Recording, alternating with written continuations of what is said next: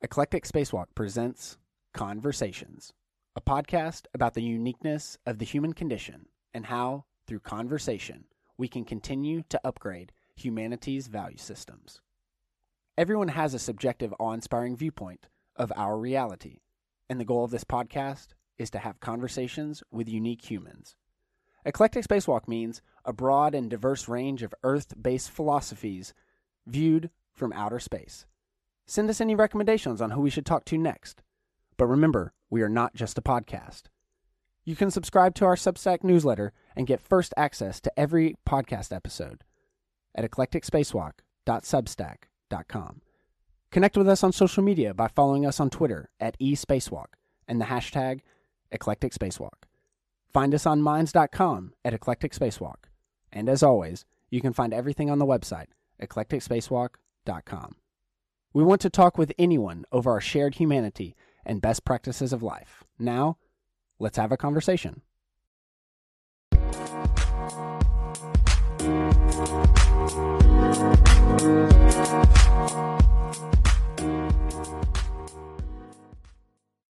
Hello, and welcome to Eclectic Spacewalk Conversations. I'm your host, Nicholas McKay. Today, we're joined by Jeremy Johnson. Jeremy is a scholar, writer, and editor of Revelore Press and founder of Nura Learning. He is the host of the Mutations podcast and is the author of Seeing Through the World, Jean, Gebser, and Integral Consciousness. Welcome to Conversations, Jeremy. Thank you, Nicholas. It's good to be here. Cool. Well, first off, let's just get to know you a little bit. Uh, where, where did you originally grow up? So I grew up on uh, Long Island in New York, and uh, I went to school in Manhattan at Fordham University, did sociology, and then went ahead and went to Vermont and went to Goddard College and did a consciousness studies degree. So Northeast area. Northeast area. And then now you're yeah. in Florida though, and you just went back yes. and did a little family visit. So how, how was it kind of being back after so long as well? Oh my gosh. Different it's, weather. You know, very much different weather. Actually, it was like a 20 degree difference just in terms of how cool it is. But yeah, New York is sort of weirdly um, everything is the same and then everything's a little different. Like the right. subway stops have changed. Uh, there's some new architecture. They got rid of Penn Station. So I felt like I was going okay. to like another timeline of New York. Um, so it was interesting, but a little uncanny. Yeah. Right, right, right. Yeah, I, I, spent a summer in 2008 doing an internship for NBC for the Olympics uh, in in New York, and like lived in Manhattan, and it was definitely an interesting experience. I got the the full on New York vibe, but uh, it, I, I, was much more in the LA, you know, kind of yeah, yeah more of that. Um, cool. Well, so where um, let's just kind of get more into like your your early influences. Um, so briefly, I guess like what did you want to be when you grew up? Was writing a, a, a very particular thing that you were always pulled to? Uh, yeah, I mean, writing and illustration. Actually, mm. funny enough, I, I, did a lot of uh, graphic illustration and drawing, and then stories that go along with that. But I was always I was ready to publish. I was I was doing like uh, elementary school publishing, you know. So mm. I always loved books. I, I love the power of books, uh, the, the cultural power that they have. So yes, I was always kind of drawn in that direction. Um, and and really you know I, I would say that my taste in you know topics i mean it's moved from dinosaurs and space and planets to i don't know ecology consciousness studies etc but it's still somewhat eclectic so sure. I, I, would say i probably haven't changed that much since i was uh, a little guy. A little guy. Yeah. yeah. Well, so so what was kind of that uh, shaping of your kind of curiosity? Was it like your mm. parents, or like was it like library trips, field trips, like your education? Like what was kind of those initial sparks to kind of get that curiosity going? Yeah, I don't. It, there's no real one moment. I mean, it, sure. it, might have been the formative imprint of Star Trek: The Next Generation, kind of growing up in a household where that was watched every week, sure. um, and and and having that sort of wonder at the cosmos and being intellectually curious about evolution and the history of the planet and sort of deep time in, the way a child is, you know. Oh, sure. Uh, but but yeah, I mean, that was just very. I just took to that very readily at a young age. And so i think it's definitely fed into um, what i'm doing now. So hmm. nice. So so take us a little bit through your academic background. So high school then you go to fordham you said. So what, yeah. what was uh the you know kind of reasoning to stay home or to what you wanted to study and then kind of uh, take us i guess from from there to now you know? Sure sure. So yeah at, at fordham university i was doing sociology and I, I, think part of this is also my own background and interested in like meditation and martial arts practice so i did a lot of that and of course with martial arts practice there's mindfulness and mm-hmm. um, and then there's the countercultural figures like alan watts and jiddu krishnamurti and so they were sort of always on the periphery and while i was in undergrad of course that wasn't really the topic of mm-hmm. you know what you learn in undergrad, no, no, not uh, at all. particularly at Fordham University. So, so, uh, but who was in uh, in the school, like quite literally, his books filled one of the bookshelves in the Manhattan campus was Teilhard de Chardin. Uh-huh. And uh, Teilhard was this Jesuit theologian. He wrote about the noosphere, and we can get into that later. Yep, but yep. basically, he he had this sort of cosmic view of evolution and the evolution of consciousness. And so I took to that very readily. Um, I started reading Ken Wilber, who is one of the sort of contemporaries on that. And that all was very, very interesting for me.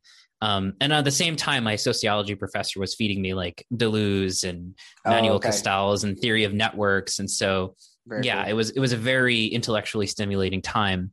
Uh, but, but I think the consciousness element was really the, the thing that took off in undergrad and really intellectually um, drew me to this theory of like the noosphere and evolution of consciousness and how all that happens and where we're at right now with technology and the climate crisis, et cetera. So that was there early on as well. Right, and Jean right, Gebser right. too, who I also I, I, took out his book from the library and ended up um, reading that back then as well. Although I didn't get quite even half of what he was talking about at the time, um, it still set the seed, I think, for for what happened later.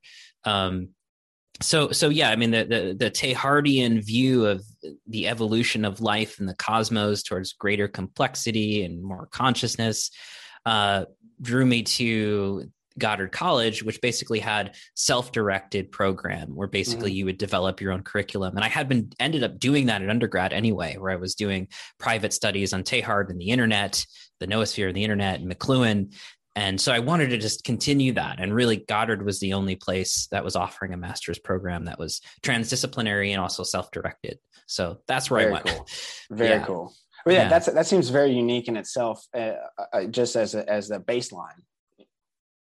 Yeah, I mean, it's it's uh, you know that there is some level of of guidance and mentorship. You have okay. advisors and everything, right? It's not sure, a total sure, free for all, sure, but they help you develop your own curriculum, your own reading, your own. You know, there's a whole like other design. Basically, it's very writing and reading intensive, and it's much more like a uh, the dissertation portion of a PhD program mm, uh, okay. from the get go. So it mm-hmm. is very. You need to be very self directed and really know what you're going for.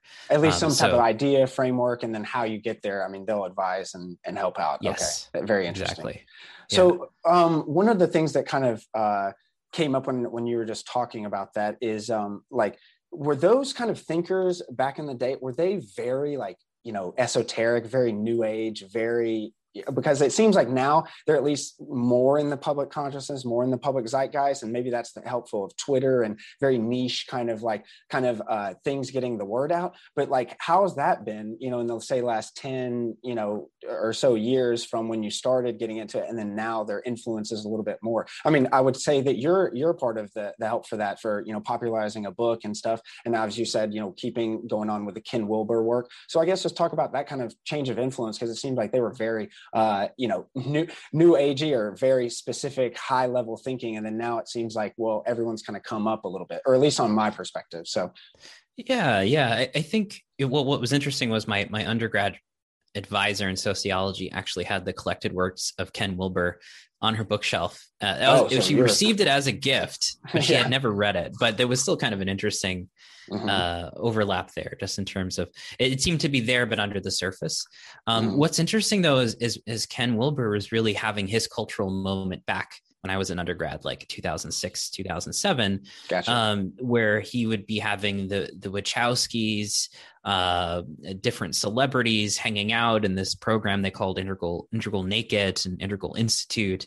So that was sort of a, a, a buzz at the time. It was uh-huh. definitely countercultural or, or a subcultural thing, uh, but that was still going on. But I would say, you know, when it comes to integral theory, it's it certainly has evolved since then and moved away from Wilber and more into the next generation of academics that are kind of making it their own and doing integral theory in their own programs and applying it to their own fields. So that's really sort of exploded since 2007, 2008 in a, in a quiet way, in a quiet way in academia. But I would also say uh, maybe transdisciplinarity is, is much more uh, readily understandable these days. I mean, there's many different programs now, even from when I was doing my graduate program in 2011, 2012. Mm-hmm. Uh, transdisciplinarity is much more, uh, people understand what it is and maybe are hunger hungry for it in that sense right like they're, right. they're they're intellectually we kind of are recognizing the siloing of knowledge is not really a good thing right. Um, and some of the best thinkers uh, well, you know we both have an interest in latour's work for instance bruno latour um, and and many others tend to be transdisciplinary i mean they're bringing different fields together in order to make sense of what's going on and that i think is definitely blowing up today. I mean, there's a whole, I mean, you're part of this too, with podcasting sure. and uh, intellectual communities online and self-directed learning communities online that are kind of part part podcast, part school. Um, mm-hmm, mm-hmm. You know, that's everywhere now. So mm-hmm. yeah, I, I, think things have definitely changed. Mm. That's very interesting. You say that because it's now just even exploding from that. Uh, like you just said, like podcasts were, you know, a thing maybe five years ago, and then now it's courses, and then now, you know, what's yeah. after courses and stuff and, and stuff. And so it's very interesting to see the progression. Uh, but even even very specific thinkers, very niche thinkers like like these, getting a, a kind of their their day out in the sun. So very cool. Um, well, I guess one one thing I would ask you then that kind of uh, goes with this is you described in in in your book uh, catalytic reading. I kind of really liked this. Uh, so the key, I think, is a reading that provokes a move from an observer of distant mental categories to per- participate in lived reality. So very interesting description you have of that. Or like, what kind of uh, I guess let's just riff on that a little bit and uh, what you think of catalytic reading. And then, is there any books now, like currently? Because obviously, I'm, I'm assuming we can. We're about to talk about some of the ones in your previous thing, but are, what are some of the the ones that are kind of catching you now? Sure. Yeah. Um, well, I have to admit, I, I'm still on a uh, Bruno Latour kick right now. Okay. I, am I'm, I'm reading Critical Zones. I actually bought the physical book. It's it's a big coffee table book, oh, which oh, wow. is both okay. fortunate, unfortunate. But uh, it, it's a collection of different essays uh, with Latour and other other scholars. But I I would say that, um, and and it's sort of I mean, it's, it's hard to really in, introduce it exactly in a, in yeah, a few yeah, short sure. words, but right. but I would say Latour is one of these thinkers that really gets you looking at per, taking a different sideways glance on everything, including terrestrial politics and the climate crisis and yep. Gaia hypothesis, and he's, he's yep. really drawing all those things together in a very um, a generalist kind of way, you know, just in terms of his approach. So, you know, it, it's interesting. I, I, recommend Latour to people over Wilber these days because I mm-hmm. think Latour's really hitting the the the, the acupuncture points in mm. terms of mm. really understanding what's happening politically, socially, ontologically with the climate mm. crisis and again we can we can unpack all that mm-hmm. so i would say latour for sure right mm-hmm. now um you know I, I i'm always enjoying tim morton's books when they're coming out i think he's got a new one out on hyper subjects or hypo subjects oh wow okay sure so sure. that should be interesting mm-hmm. um so yeah and and you know what uh to some degree and i mentioned this in my book too uh, uh jeff vandermeer's fiction uh has sure. been really great at just sort of engaging. And I work with my, my patrons with different fiction books and we kind of mm-hmm, engage with mm-hmm. fictional text to sort of get an impression of a particular philosophy like sure. get into it like tim morton's philosophy well I, I, won't necessarily introduce tim morton first I'll introduce Jeff Vandermeer's fiction first. So you really get it under your skin first. And then you yeah. kind of go, okay, what's happening to me? Why is this book so weird? Or what is weird about the book? And then you can unpack it with the philosophy. But that's interesting you say that too, real quickly, because like in John Gebser stuff, you were, uh, you always talk about art. And it's like, it's yeah. almost like you need that art kind of mechanism or like inception leverage point or something, then to get them kind of interested and intrigued and stuff like that. I, it's very interesting. You, yeah, that you mentioned uh, Jeff Vandermeer because I, I, to give you a small anecdotal story, I was actually flying home. Uh, and I'm pretty sure that was the book that I sat down and in one, uh, no, flying back from home from Tennessee to, to California. And I read the entire book straight through. And then I you know, get in the cab going back home in LA and saw that there was a uh, movie poster for Annihilation when it came out, you know, in the movie. And I, and I was floored and couldn't really believe it because during that plane ride, that was one of those like catalytic reading moments of like, well, what do you mean it just is there? You know what I mean? It's the, like this, the shimmer and like, it just keeps changing us. And like, we can't, we have nothing, we can't even understand it. We go in and all these other different ways and so, no, no spoiler alerts and stuff, but, but it's, a, it was a really great uh, visual representation of mm-hmm. also the, the kind of in the mind that Jeff Vandermeer did. So I, I do applaud that, that what you, you said. And then um, also Timothy Morton books. I haven't read his book, Humankind. That's on the bookshelf. I have too many books that I need to read. But yeah, it definitely uh, his like dark ecology and his uh, definitions of hyper objects and stuff very very interesting. Um, but to go back to your Bruno Latour, I mean, his out of this world thinking really, you know, get when I wrote that essay about ter- terrestrial politics, it really was very interesting to then completely come at it from like a i don't want to say a philosophical angle but it really was like before we can even contextualize and even think in the real world about what this is then let's think about how we went wrong or astray and then he kind of comes up with the the attractor points and stuff and he has these you know interesting ways of mech- literary mechanisms to get you there and diagrams and stuff and that was like you said a completely uh, kind of light bulb change moment and then the same thing with graham harman's book uh, object oriented ontology that that completely you know changed my perspective on everything you know not just like in terms of uh, the kind of new age um, uh, philosophical thing that everything is conscious and and and everything like that but but in the sense of like everything ha- has like an, an, innate thing inside of itself and an, an, interesting definition and like going off of hegel and and all these other things and so for for me those two books specifically definitely other than maybe some personal books like uh, alan watts and you know mm-hmm. you know those kind of uh, coming of age books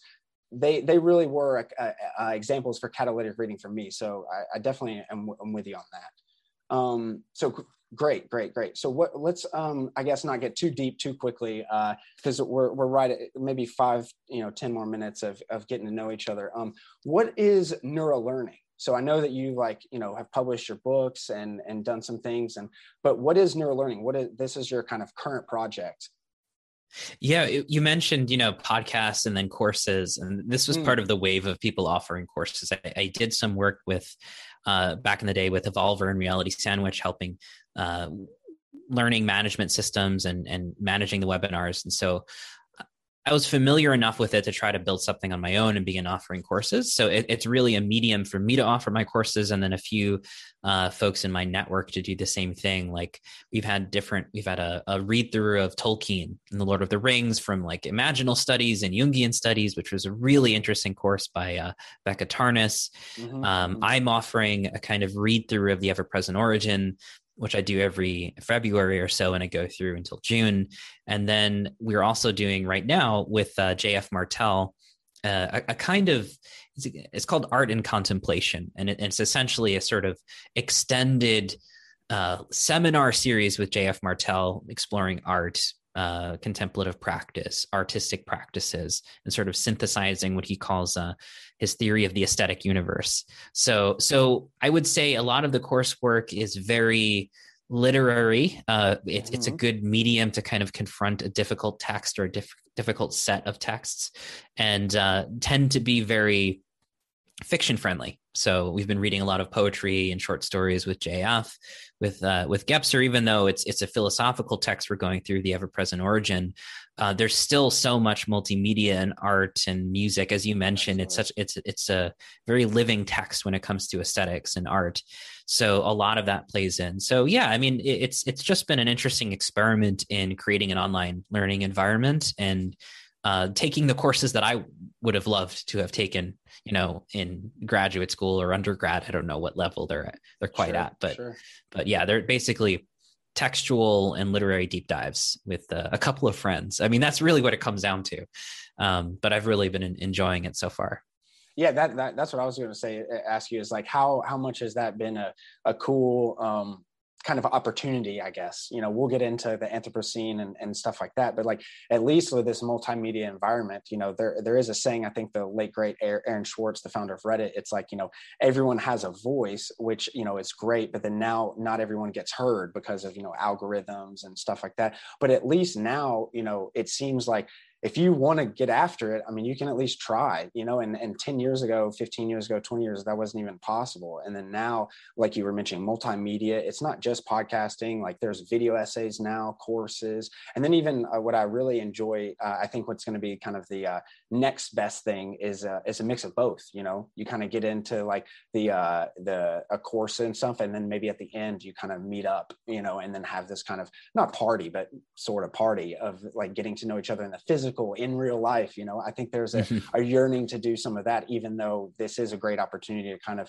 uh, test ideas and hypotheses just try and talk to about things you know see see what type of uh, truths you can trip over you know things like that. So um, very very cool. And then uh, i guess what is what is i guess one uh, thing that you, one i guess key learning you, have learned from Nura Learning since you started because i'm assuming you guys have gone through many dead ends and and other you know things of uh, uh, of um, kind of growth. So I, I, guess just what's one key learning of, of going through that process?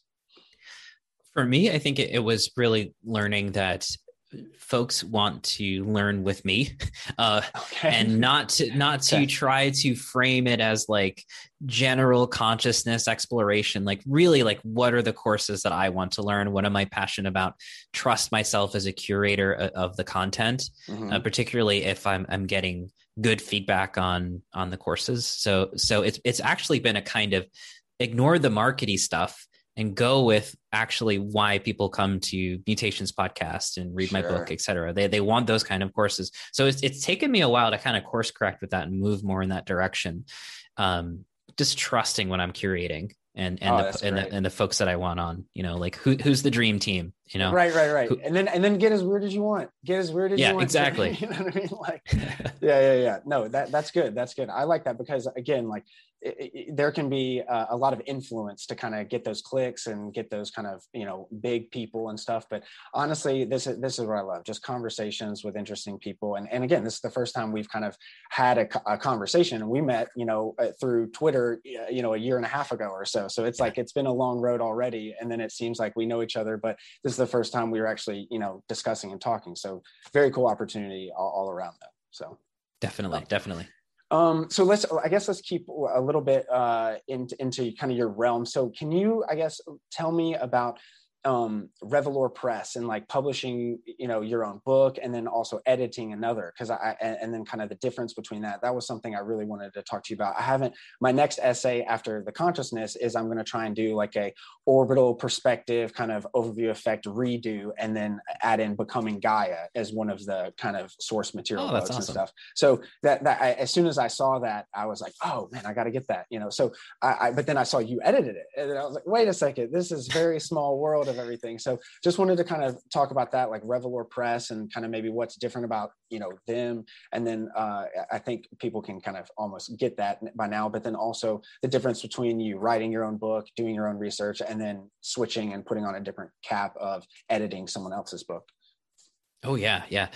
Uh, so, so Revelore Press was started with my friend Jen Zahrt. She's my colleague and, and friend out in Pacific Northwest, and we basically it, same kind of idea and and maybe she was better at this at the outright too okay. just in terms of who do you want and the metaphor is always who do you want at the dinner table with you like what authors oh. do you want to be having conversations in the hypertext of of the publishing world like who right. do you want there uh I like so the dinner table that. because that's better than Mount Rushmore. I hate when people say the right, Mount yeah. Rushmore thing, and it's like, oh, yeah, no, no, but the dinner dinner table is good. Yeah, I like that. Okay, right. Who who do you want having conversations? And even if the if, even if the books are the conversation, like who do you want at that?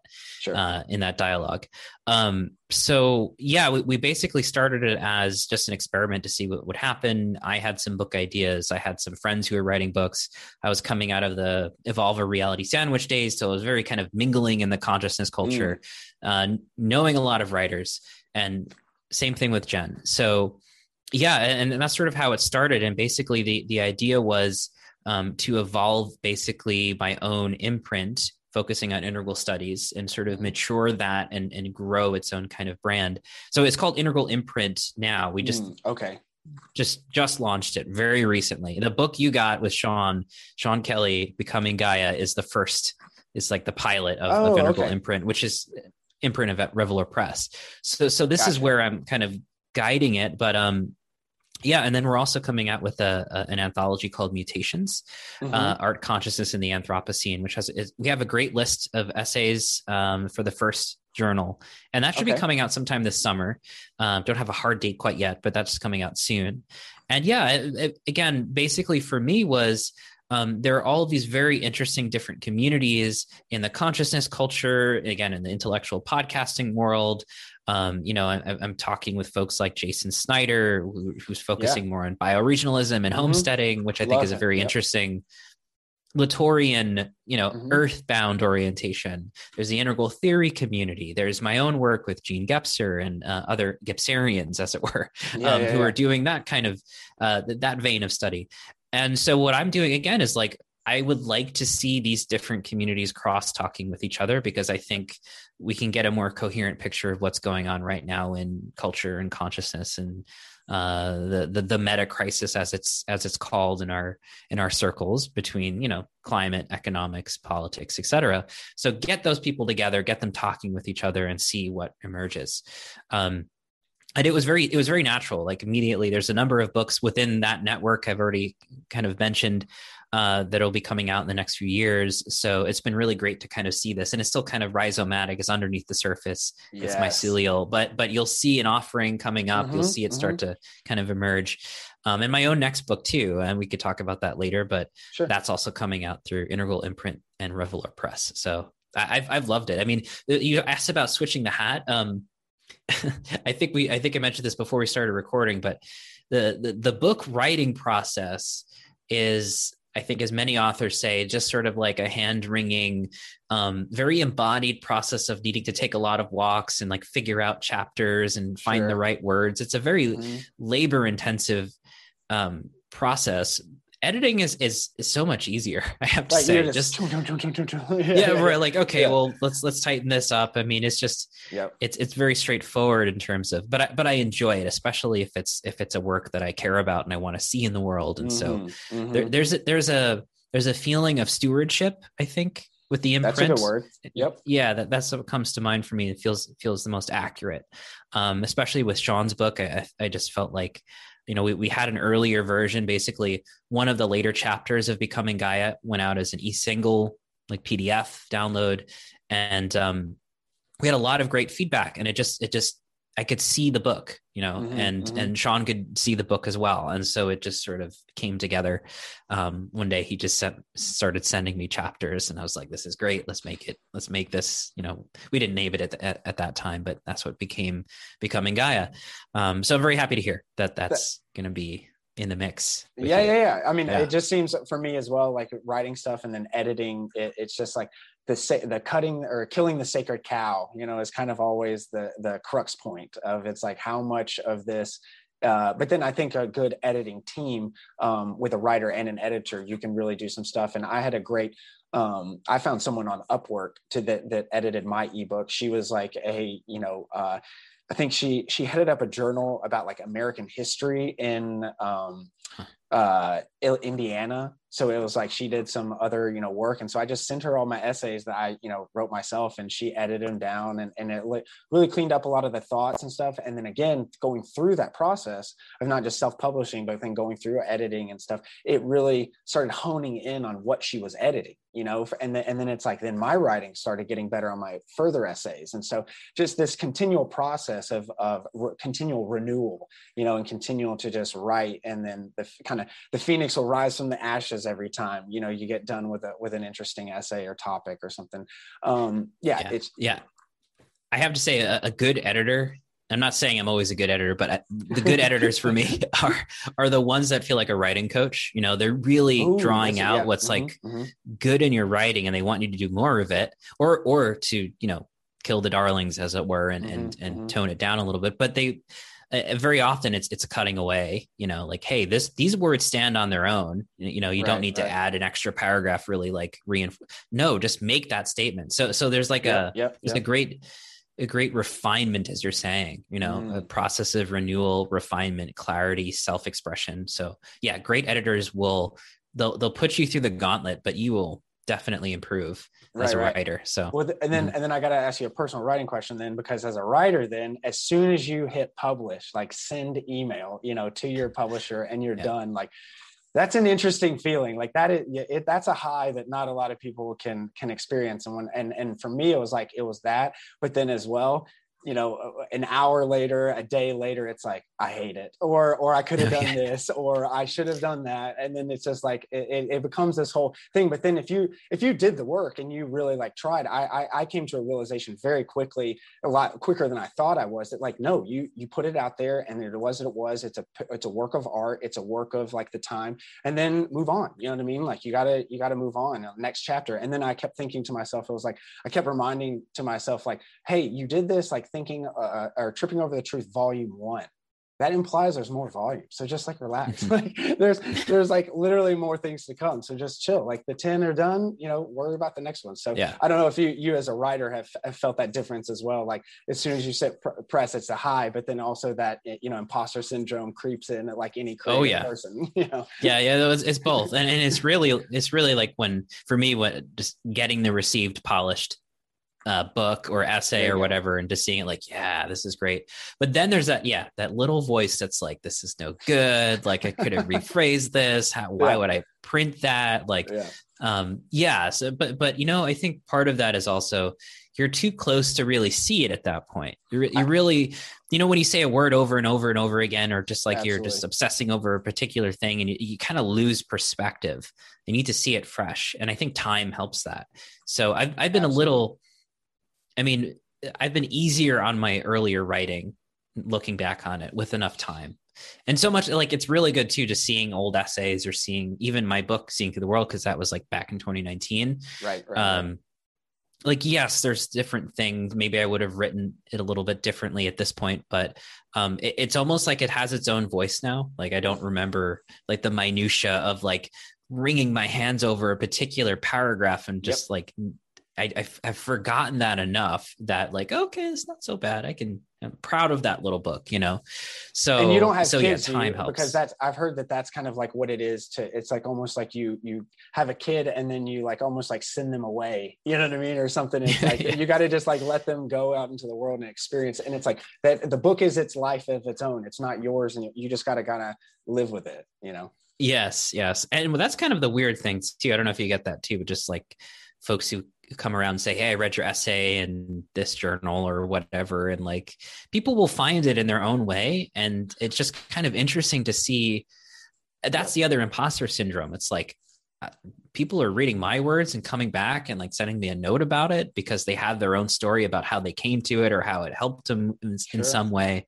So that's been really interesting, just like getting that feedback. And again, imposter syndrome creeps up a little bit, but after a while, you're just like, you just try to be good about it. Be like, hey, that's great, awesome.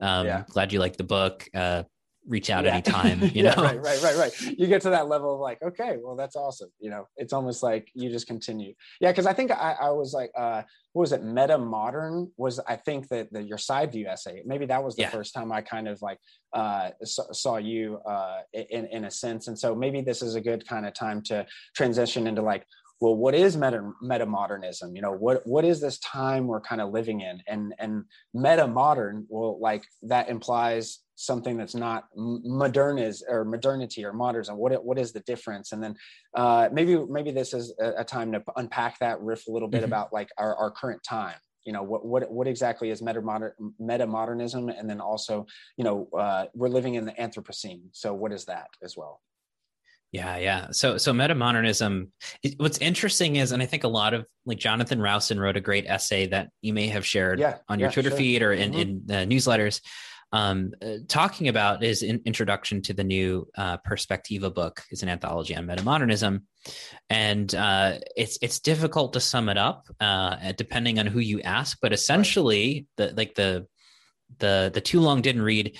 Uh, it, it's an attempt to articulate the structure of feeling of our times right. after 9-11 in the 21st century in a time where many systems are breaking down politics are in turmoil and we don't quite know how we're going to really transit or what we're transitioning into mm-hmm. and so there's a kind of oscillation between sort of postmodern orientation in terms of deconstruction and irony and pastiche, and then kind of more modernist orientations around grand narratives and sincerity, et cetera. So it's that kind of oscillation between irony and sincerity might be one way to kind of sum it up quickly.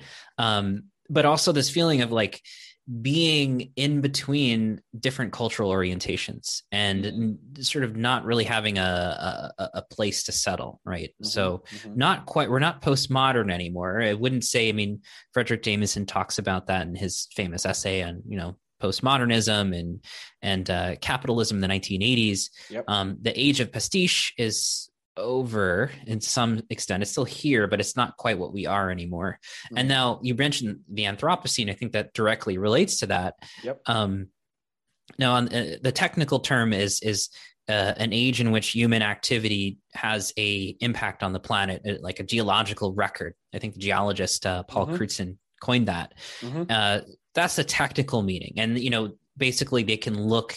Future scientists could uh, observe that okay uh, yeah there was a species burning a lot of fossil fuels at this point you could see that the temperature change and the co2 levels all and explode. mass extinctions right because and that's, mass that's extinctions the, that's the big one like in the fossil layers there's there's going to be yeah. like tons of mass massive die off yeah mm-hmm. yeah mm-hmm. so uh, you know people have interpreted that in different ways but basically uh, we seem to be in a period of time where human activities have a are a geological force or almost a force of nature. Mm-hmm. and so that that relationship between nature and culture or civilization or the human and the non-human is really kind of getting blurry. And some people are taking it in different directions. Some people say well let's lean into that and do mass geoengineering projects and solve the climate crisis that way. And then other people are saying uh, like andreas malm who, who writes about the history of fossil fuels, he says, well, no, it's not really about human beings being these all powerful geological forces. It's actually the resurgence of nature. So mm-hmm. there's different readings on mm-hmm. that, but mm-hmm. that's part of what feeds into this meta modern theme, right? That the the arc of modernity and globalization and um, uh, global capitalism as we have known it has sort of led us to this precipice. And we're not we, we know that can't continue but we don't really know how to imagine an alternative right? Right. So that's that's how i would define metamodernism is this like kind of space in between riding on the momentum of modernity and post-modernity just in terms of you know our cultural attitudes and knowing that's all breaking down and not really being sure what comes quote unquote next or what comes after. And depending on who you talk to they have different theories like Hanzi Freinacht, um, who's not a real person and he's an amalgamation of two people um, okay. uh, coming out of uh, uh, sort of the Nordic metamodernism, as it were. Um, he takes a much more integral theory, Ken Wilber approach, where he does have some ideas about where we're headed. And again, it's a very kind of developmental perspective mm-hmm, on, mm-hmm. well, societies evolve through these different stages. And so metamodernism is the next stage. And so he talks about, you know, Hanzi talks about um, the ability to again oscillate between these different um, value orientations modern postmodern and even traditional just in terms of you go further back uh, so there's all that right, there's right, all right. that mm-hmm. um, but but I, I tend not to emphasize the stage oriented theory just because mm-hmm. I, I, find it more useful to, um, to, to speak to the structure of feeling of our times. And I think the structure of feeling is much more of a, an accessible point to begin to say, like, hey, doesn't it feel like everything's sort of breaking apart and blowing up, and there's all this complexity, and nobody seems to know what they're doing, and a little virus can shut down the world economy and disrupt our supply chains, et cetera, et cetera. Like, what are we a doing about ship in the Suez Canal? Oh yeah, yeah, just a little bit. Like, just a little. So, so obviously, we're dealing with a, a degree of complexity. Mm-hmm. Uh, the, the the the themes of climate and the non-human world, as it's called, like nature, ecosystems, mm-hmm. bioregions, mm-hmm. are all becoming incredibly important and culturally and economically and socially important. And that's what Bruno Latour talks about. Yep. So for me, metamodernism uh, has to do with this turn towards towards Gaia, as as Latour mm-hmm. talks about, um, and everything that implies in our culture, like how that's going to have to rewrite everything.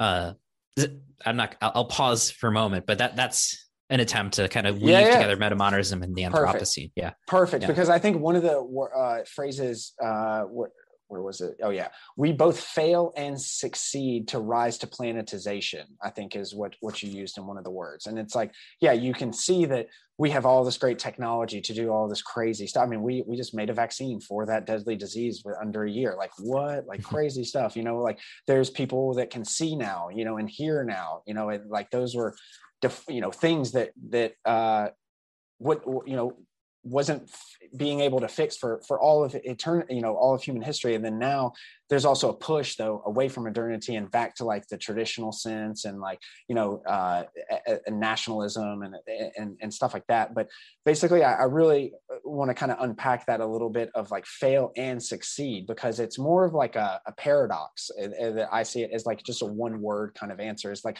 well you have kind of both of them at the same time but then it's like well like you said what is coming next? And like not only i think someone said in a, in a quote it's like the future is not only weird it's weirder than you can even imagine.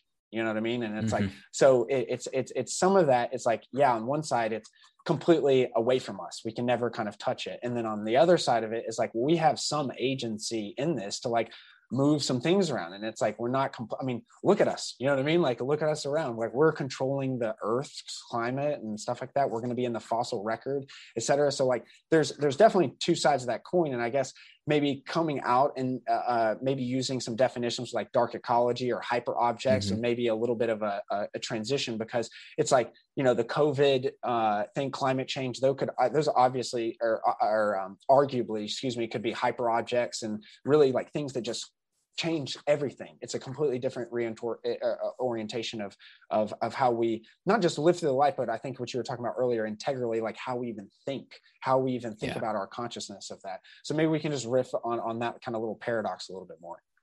Yeah, yeah. I, I find that to be really interesting, and it's it's not a resolvable in, in the mm. sense that yeah. there's some kind of synthesis. It's it's actually, and again, this sort of extends the uh, I'm using it broadly because uh, the scholars for metamodernism were talking about the oscillation again between irony, sincerity, modern, and postmodern. And I think for for this context, for us, we're really saying there's these other oscillations that are always going on, right? Like mm. in you mentioned hyper objects, so to start with the climate crisis.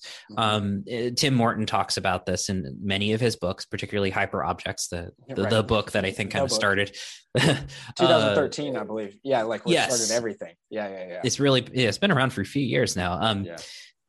the the idea of a hyper object it is this very complex distributed thing, which is a thing or a force, it has a reality to it, even though you can't really like pinpoint exactly where it exists. It's distributed over space and time. So the climate crisis is a great example. You can imagine a kind of uh, very complex uh, a collage of different events, uh, little things from driving your car to the fossil fuel industry uh, mm-hmm. to you know extracting resources for our computers and you can kind of get this amalgamate amalgamated image of all of these processes human beings are doing large and small in little ways like driving our cars every day or big ways like what again the fossil fuel companies are doing et cetera.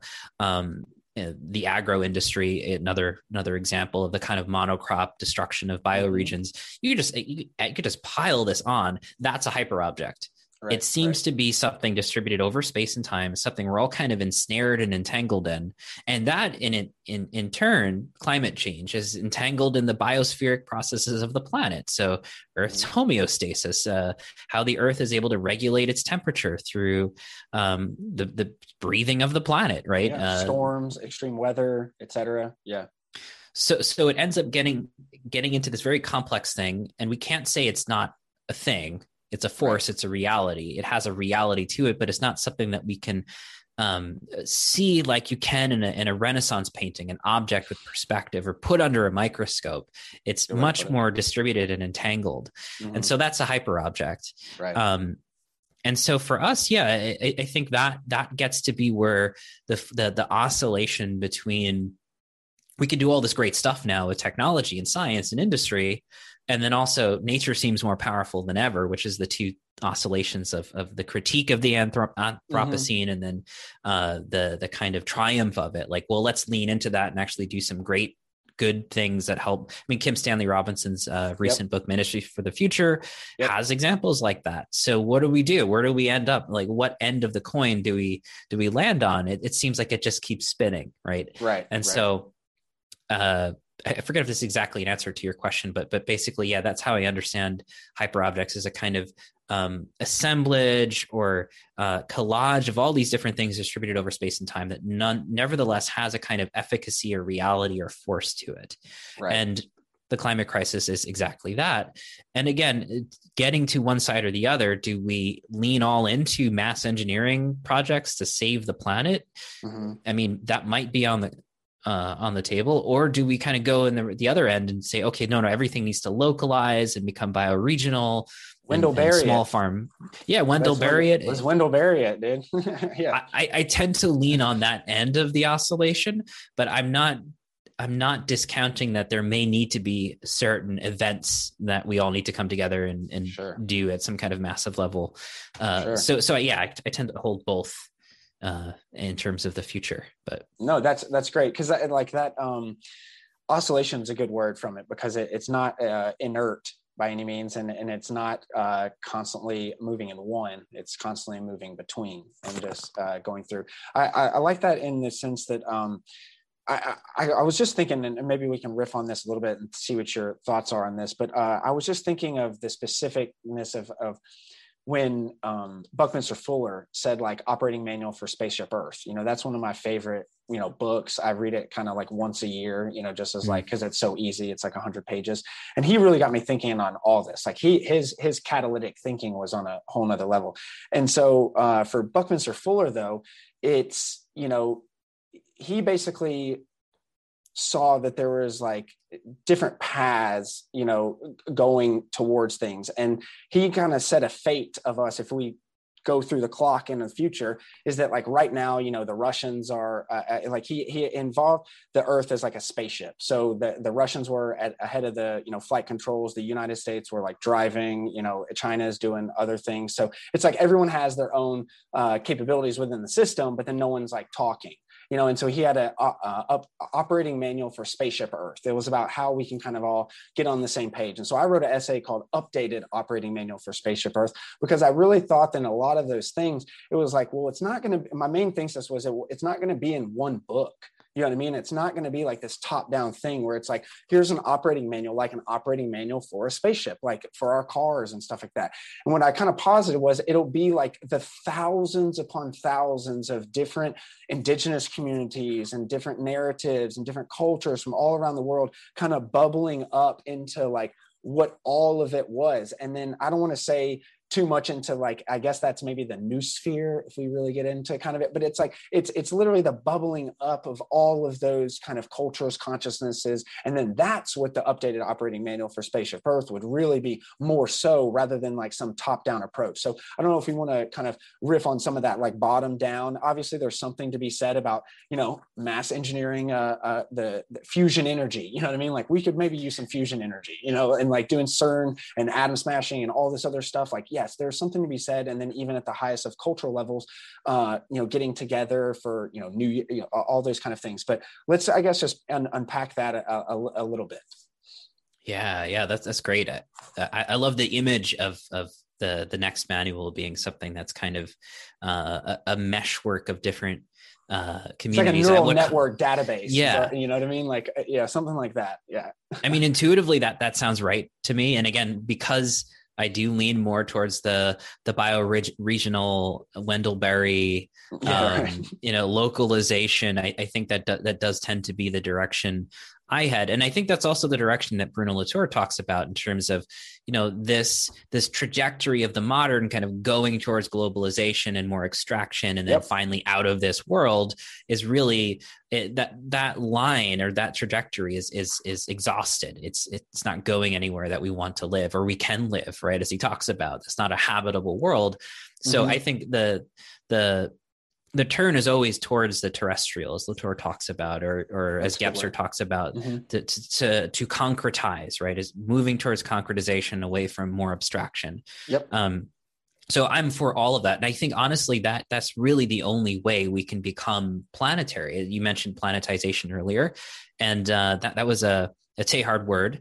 Mm-hmm. Uh, he he coined it as as this process of uh, we, we can get into the interesting kind of weird wooey stuff with the the noosphere and everything, but but I mean, essentially, he was he was sort of mapping out this process in which human societies find each other around the globe, and yes, colonization happens and capitalism happens, but he was more interested in in that interconnectivity of the whole planet of human mm-hmm. societies around the whole planet to create this sort of thinking layer of the Earth. Is how he described it, mm-hmm. and I don't think the way to get there towards this planetization of the of Earth of Gaia is through anything top down.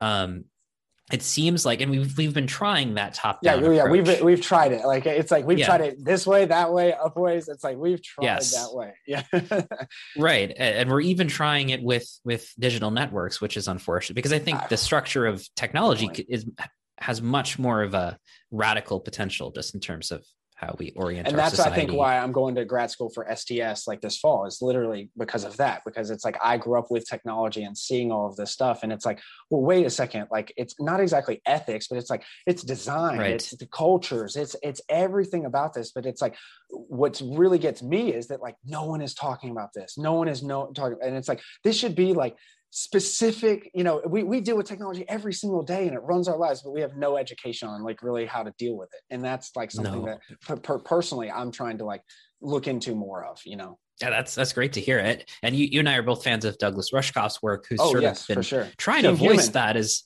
yeah, team human. so I, I, think you know what Rushkoff has been really like railing about on the internet about you know what we ought to be doing and how the economics of digital culture is being co-opted by um, uh, well the digital culture is being co-opted by a capitalist economic system so sure, sure. so yeah and the point is to come back to planetization is is uh, it, it it doesn't seem that the top down modernist approach the trajectory that Bruno Latour talks about is out of this world is really effective. So yeah. let's try something different. Um, and I think that's really the only way it's, it's going to end up working is that we can relate to each other in a global context when we have roots in the ground, when mm. sometimes quite literally, right? Yeah. If oh, we no, are working grounding. in a if yep. we are working in a bioregion, uh, understanding our part or our role to play in the planetary dynamics of, of the Gaian homeostasis, yep. uh, that we are in a much better position to reach out in the global context and yep. share those notes and yep. recognize how we're part of the whole. So I, I think, yeah, it, it, it is this sort of terrestrial earthbound orientation, which actually helps us become planetary. Or when I, when I talk about this, I haven't written about it in any books yet, but uh, the distinction between globalization and planetization it's just mm. sort of a helpful umbrella term. When we're talking about planetization, we're talking more about along the lines of what you're discussing yep. with systems yep. and design and technology and really thinking about how all this impacts everything. And then also going more local, going more bioregional, and then starting reaching back out to the planetary from there as a yep. healthier starting place. Yep. And I think that's the that's the core theme if I were to cohere um, many different thinkers. Th- those right. are the ones that I'm most interested in, in listening to. Well, would you call yourself a as Jason Snyder and I think uh, Ashley from Rhizoma School call a doomer optimist? Are you a doomer optimist? uh, you label yourself that, or any other labels that you like to put on yourself in, in I, dealing with that? I've been playfully trying on doomer optimist recently, uh, just because, and, and you, you you've probably seen this uh, in Sean Kelly's book. Becoming mm-hmm. gaia which which is mostly it, it's a fantastic philosophical book about the, the ethics the gaian imperative um, and but then also it explores dealing with the reality if we were to take seriously the the like researchers like jem bendell and the recent climate reports that have been coming out things look are looking pretty bad in terms oh, of yeah. uh, the window of opportunity to do something collectively uh, and and and what is going to happen if we don't. And it seems yep. like we're not really going to do enough in time uh, to to avoid some really difficult situations around the planet. Yep. And we're already seeing it this year as we're recording, right? With the heat wave in the Southwest and Absolutely. the Pacific Northwest. And the, one of the doomer optimist jokes going around right now is, you know, we'll look on the bright side at least this is the coolest summer you're going to have in the next few years so right, right, so right there is always a way to good look mm-hmm. at it but then there's some really messed up stuff that if yeah. we could get we if and again like one of the biggest things that like aaron going back to aaron swartz you know like it, one of the things that got him motivated in things is like he he said he when he started looking into things and this is kind of my own story as being a journalist is you start looking into these things and then it's like well not only is could they change? They should change. Like so much of the world needs to change. And it's not like me trying to sit on a high horse or a pedestal saying this. It's like no no no no no. Like this is like the culmination of all those you know op- updated operating manual for spaceship earth. Everything is bubbling up saying that this is not heading in the right direction. And right. if we don't listen we're going to be you know one of those ecological or evolutionary you know uh, dead ends or footprints and then something you know in a thousand million years is going to be really interesting from you know how we became you know interesting from shrews you know or something you know like uh, when the dinosaurs went out. But yeah it's just I, it's very interesting to see how um, we have an interesting unique outlook but it's really based on your own priors. I think that me being a journalist like i had really um, learned that like your own biases cloud your judgment and like one of the things about you know reading or writing my own uh, the book tripping over the truth is like we all have our own cultural dynamics. You know, me growing up in the South is specific to growing up in the Southern United, or, uh, you know, Southeastern United States, and not the same, you know, everywhere else. So, um, I, I, guess let, us I wanted to transition into an interesting, uh, again, character because everyone brings their own kind of thing to the table and talk about the late uh, Michael Brooks.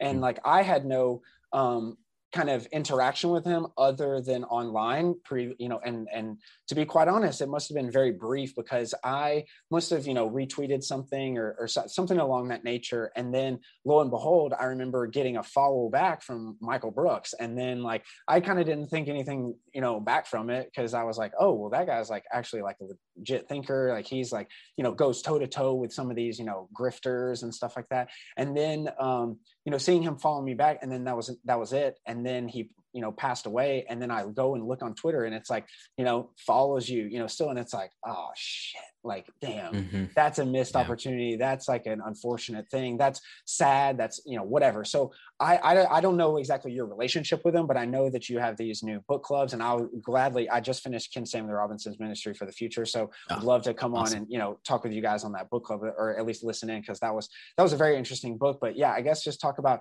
your relation or, if any relationship you had and then um, kind of his influence moving forward you know because again i don't i don't know if a lot of people would know who even michael brooks is they're you know kind kind of listening to this possibly. So yeah, yeah. I, I mean, if, if you just Google Michael Brooks on on uh, or, or, put him into yeah, YouTube, yeah, you'll see you'll see immediately. Who, That's a good he, point. I mean, yeah, he, he was he was a media figure. He was a journalist. Uh, he had a show called the Michael Brooks Show. He was yep. it was a political uh, podcast, and then he was also on the Majority Report, which is where he got oh, started. Oh, which is right. That's which is a, kind of a bigger bigger podcast. Yep. I, th- I, think they reached like a million YouTube subscribers, or they, they reached some milestone this year. So so cool. yeah, he was kind of in in the the thick of the the the, political discourse media, yep. right? As a, as a commentator, and what I um, was interesting. So so the the point of connection between us mm-hmm. was. Uh, we were both Facebook friends years ago, apparently, uh, because we were both part of the integral theory community, and and oh, that's okay. how we we actually connected. Um, so behind the scenes uh, Michael Brooks was actually very interested in integral theory, and it was sort of Wilber and some countercultural thinkers were sort of formative for him uh, growing up. So uh, I, I, think he just was. I was always on his radar and basically mm-hmm. during the the intellectual dark web explosion okay. and yep, jordan sure. peterson mm-hmm. etc back then i think it was 2017 or so he mm-hmm. reached out basically going like hey we've always been on each other's radar do you want to come on and talk about integral theory to uh, to the uh, the his his show basically they have like a little patreon um, theory reading show and so I was like, sure, you know, and, and, we ended up syncing up about, oh, well, he was very interested in William Irwin Thompson as well, and James Hillman. So we had a lot of mutual interests, and we both had criticisms of Ken Wilber politically, mm-hmm, uh, mm-hmm. but we're still interested in in.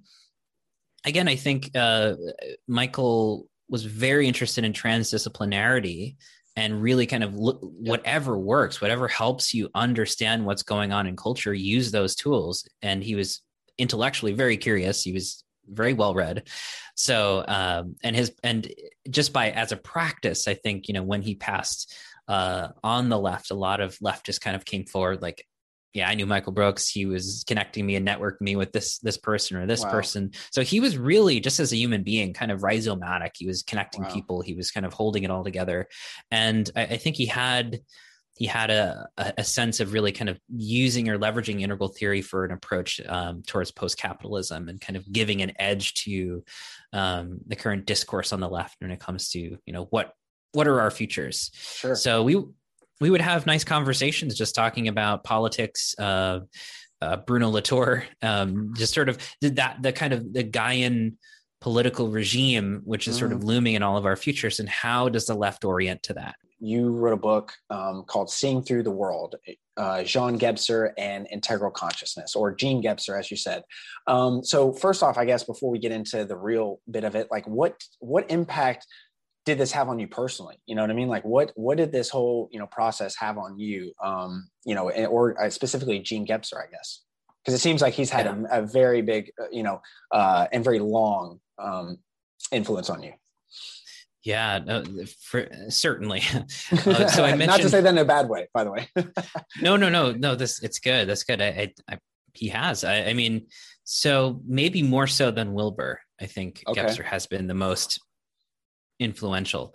Uh, again, I, I, really found Gebser through Ken Wilber's work as a, you know one of these foundational thinkers in integral theory, and at mm-hmm. the same time, I was reading Teilhard in undergrad. I was also reading Jean Gebser's Ever Present Origin for the first time, mm-hmm. and really on the first page, you immediately notice that Gebser's doing something different. His writing style is different. He's very difficult to read, but he's working on you, and he seems to be. Mm.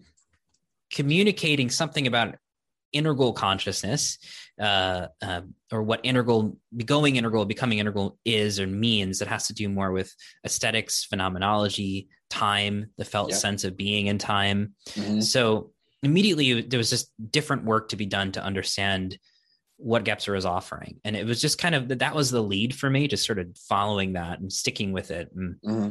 really letting the book work on me over you know, I don't know, since 2008 or 2009 or so. Oh, wow. Um, wow. And then I ended up getting involved in the, in the Gebser Society in graduate school and doing some presentations. And I ended up getting involved with running it and eventually like creating the, uh, the creating the conferences myself and working with the other Gebserians. Mm-hmm. So I got just very involved there. And I think part of it is I, have just found Gebser's work to be, uh, I wouldn't exactly say unfinished, but it speaks so much to our time in mm. that he was not a developmental thinker. He wasn't attempting to create a grand theory of everything. And so much of his work really converges with thinkers like Bruno Latour. I would even say Deleuze and Guattari. Um, and even the folks uh, on the left like mark fisher or or bifo berardi just talking about temporics and temporics in our in our culture and the sort of exhaustion of a forward marching orientated or oriented future just in terms mm-hmm. of progress and modernity that kind of cultural exhaustion of that attitude of the future means more progress means more technology means something better and greater etc that cultural attitude seems to be exhausted and gebser was talking about that back in the 1940s which i found to be interesting wow. and then also talking about uh, you know there, there's a lot of overlap with his thinking on okay what does it mean to you know in a similar way um, as bergson talks about to think with time Mm. So I, a lot of his thinking is really foundationally about that. How do we think yep. with time and allow time to shape and form our thinking and our perception? And then also, how do we overcome this civilizational crisis that we're in? Mm. And so, all the things that he ended up talking about back in the 40s, um, cultural atomization, fragmentation of different people not being able to speak with one another, uh, the, the the sort of oscillation, as he says, between anxiety and delight around technological progress. Mm. Uh, all of that is really it's, it's the present, you know. Mm-hmm, so mm-hmm. so in many ways, Gebser writing this in 1949, 1950, 1951 uh, seems to be speaking about our own time. And I, I, found that to be interesting because Wilber, as interesting as he is as, a, as this grand uh, synthetic thinker and meta picture thinker. Uh, some of what he talks about is a little dated. The theory itself, in terms of, you know, if you like meta theories, is very helpful, mm-hmm. uh, is interesting. But the the substance the philosophical substance of, of, of Gebser as a writer seems to speak more directly to the, our own felt sense of what's happening right now. Mm. So that, that's kind of the through line to introduce yep. him a little bit. Um, yep. He was also just I, like a few, yeah. No, no, go ahead. He was also what? I was just going to say a few biographical notes. You know, he mm-hmm. was, uh, I think he was born in modern day Poland, but it was Germany at the time, or got it. Um, just a different uh, uh, geography, I suppose, of the of the different states uh, in pre uh, pre war Europe.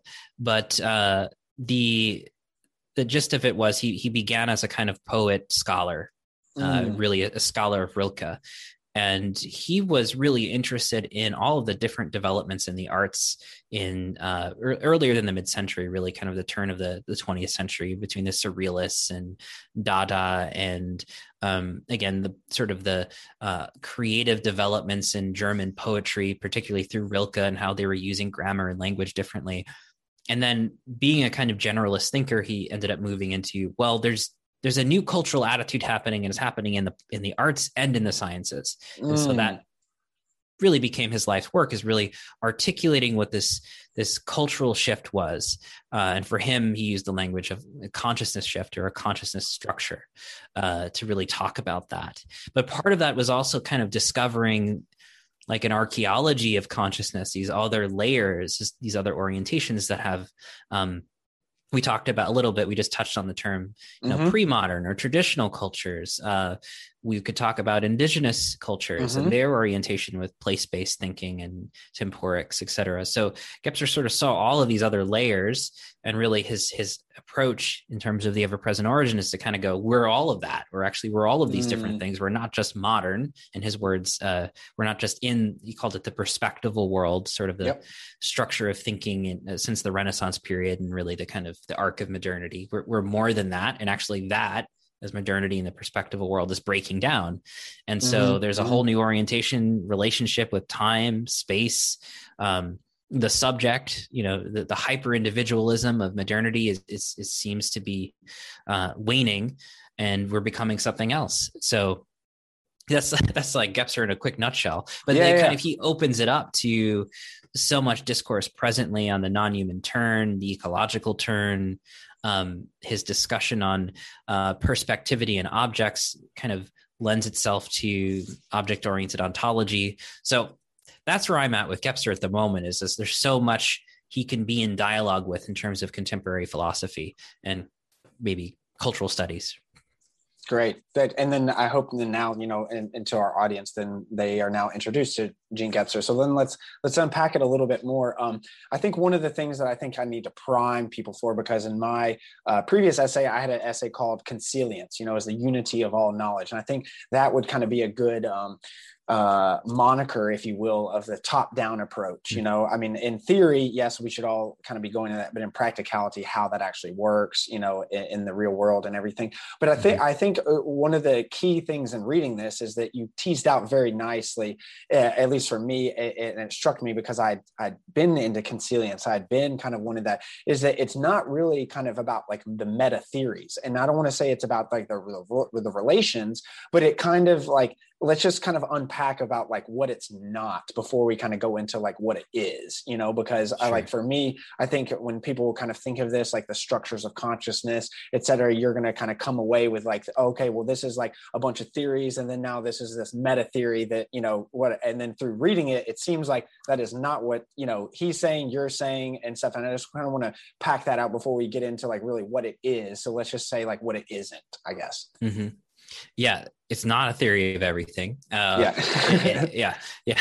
It's not a synthesis, and and, and you know what? The, way Gebser writes too, uh, he he really, especially in the in the latter half of Ever-Present Origin, really unpacks that. You, mm-hmm. He kind of takes you through a deconstructive process of everything it's not, and so yeah, uh, it, it's not a grand theory. It's not a concept. Uh, for Gebser, this is more of uh, can you embody the the different again that archaeology of consciousness mm. in Gebser's theory that the, that's a it's a more of a phenomenology of consciousness. There's yep. all of these different time space expressions, ways of being in the world. You even you could even say ontologies, right? Right, right, um, right. but we're a multiplicity of those and we live those in, in day to day and so for gebser as much as it is of great intellectual work studying all this stuff it, it, it really is how do we participate and live these mm. different structures in day-to-day life as a culture and then also use that multiplicity to kind of understand that we're sort of locked into a very particular orientation and relationship with time and with space that is very forward oriented high, higher and higher stages mm-hmm. um, there's a line that i love from from tim morton where he says you know the history of modernity i'm paraphrasing him is anything you can do i can do meta I mean, is that is that sense of like, like hey. okay, well, there's a higher level here, and there's a higher I can I can synthesize your synthesis. That's not what it is. Again, for Gebser, the, the it's it's almost a um, you almost see that as a kind of intellectual hernia, right? Or mm. inflation. Mm-hmm. And that this is a symptomatic of a particular structure of consciousness that we, we have been running on since, you know, uh, uh, early modernity. Mm-hmm. Uh, and so, so the, the idea is actually to kind of de-inflate that get back down to earth use the latour language concretize mm-hmm. in gebser's language mm-hmm. um, and, and, get familiar again in a felt embodied sense with these different lived ontologies that are part of us still and because you know part of his analysis of let's say um, fascism in europe during the two world uh, between the two world wars was this a study of how um, you know, having severed ourselves from from place-based thinking, uh, moved more into nationalism, there's a very unhealthy oscillation between total atomization and alienation from each other in the world, and then really unhealthy collectivization, right, yep. through mass movements in, yep. in Germany, et cetera. So, so he saw that as, you know, underlying that is this crisis of consciousness, this particular structure of consciousness that's exhausted itself. So the theory right. is really an attempt to describe this whole unfolding history of consciousness as this dynamically living us right right so right. Uh, uh, you know i don't know if that does does it justice exactly but that's that's really it's really meant to be lived you know it's really meant to be explored in a lived way that's a good way to put it. And then I think now, before we kind of dissect each kind of uh, thing and how exactly the theory kind of comes out or what integral consciousness is, uh, I think uh, setting the stage for a little um, of what he was just about. Again, like just taking it, we set the stage where it wasn't. Now let's set the stage for what exactly he was kind of working on. And that's kind of this idea of cultural philosophy. And then I'll just kind of read from this, uh, if, if, bear with me for a moment, um, wherein he describes a quote, as you said before, a phenomenology of of becoming consciousness. And I will not uh, try to pronounce that German word uh, through a careful study of texts and cultural artifacts. So basically, a phenomenology of becoming consciousness through a careful study of texts and uh, cultural artifacts. So he elucidates this uh, becoming of consciousness as a series of unfolding time space ontologies, mutations, leaping forth at pivotal junctures, often civilizational crises of human history, radically restructuring itself in world, space, and time. So these ontologies spring forth of a primordial integral ontology, or as you said, uh, or as he used, the Ursprung, uh, creatively realized and manifested in human culture. So like that phenomenology is very distinct in in it, rather than like you said, a, a prescriptive or developmental kind of this is specifically what needs to happen. But then if you study each individual careful of text or cultural artifacts, then there maybe is a a not a synthesis as you had, but something of note, something of mm-hmm. interest, something of uh, of that. And then so another thing I'll just read really quickly, and then you can kind of riff on this is cultural philosophy identifies key themes of the new mutation as they are made manifest in all cultural zones. So, roughly, they are A, time being taken into account as quality rather than dividing the quantity. B, the superseding of perspectival dualisms. And C, a, a rational modes of perceptions being introduced in all disciplines. So I know that you just kind of loosely kind of all talked about that, but then I guess now that's that's a, a very specific thing is that time is very important. Um, the the perspectival dualisms uh, are, are not really working, and then even our perception uh, of all these uh, of, of, all these has, has gone from not just un, irrational or rational and is now irrational and i think one of the things that you said in there is his use of the word a in front of all of these kind of a perspectival and stuff like that. And so maybe pack out some of that cultural philosophy and then getting into like what exactly um that we go from unperspectival perspectival to then a perspectival and what why is that a so important?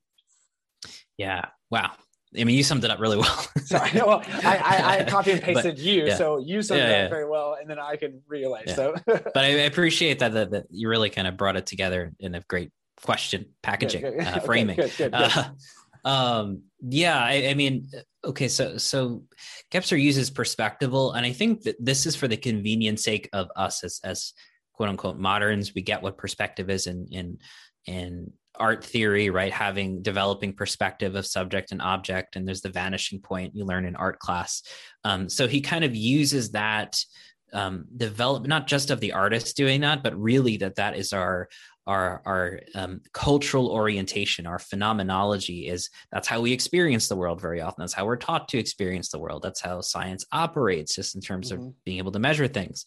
Um, that's our context. So he uses that as a kind of hinge point to go, well, okay, before that, before the Renaissance, people were still doing art and making buildings and creating civilizations or not and doing their own thing. So, how do we understand that? And that's sort of the blanket term of unperspectival, where the subject object dis- distinctions, um, spatialization of, of, of the world, just in terms of measurement, wasn't the end all be all, right? It wasn't the hinge point of, of knowledge making or, uh, or, or episteme. Uh, there are other modes. Uh, maybe they were um, much more mythical oriented in terms of, you know, uh, ancient cosmologies, cyclical forms of time, archetypal realities if you look at you know scholars like uh, richard tarnas talking about that um, or james hillman talking about you know the reality of the psyche.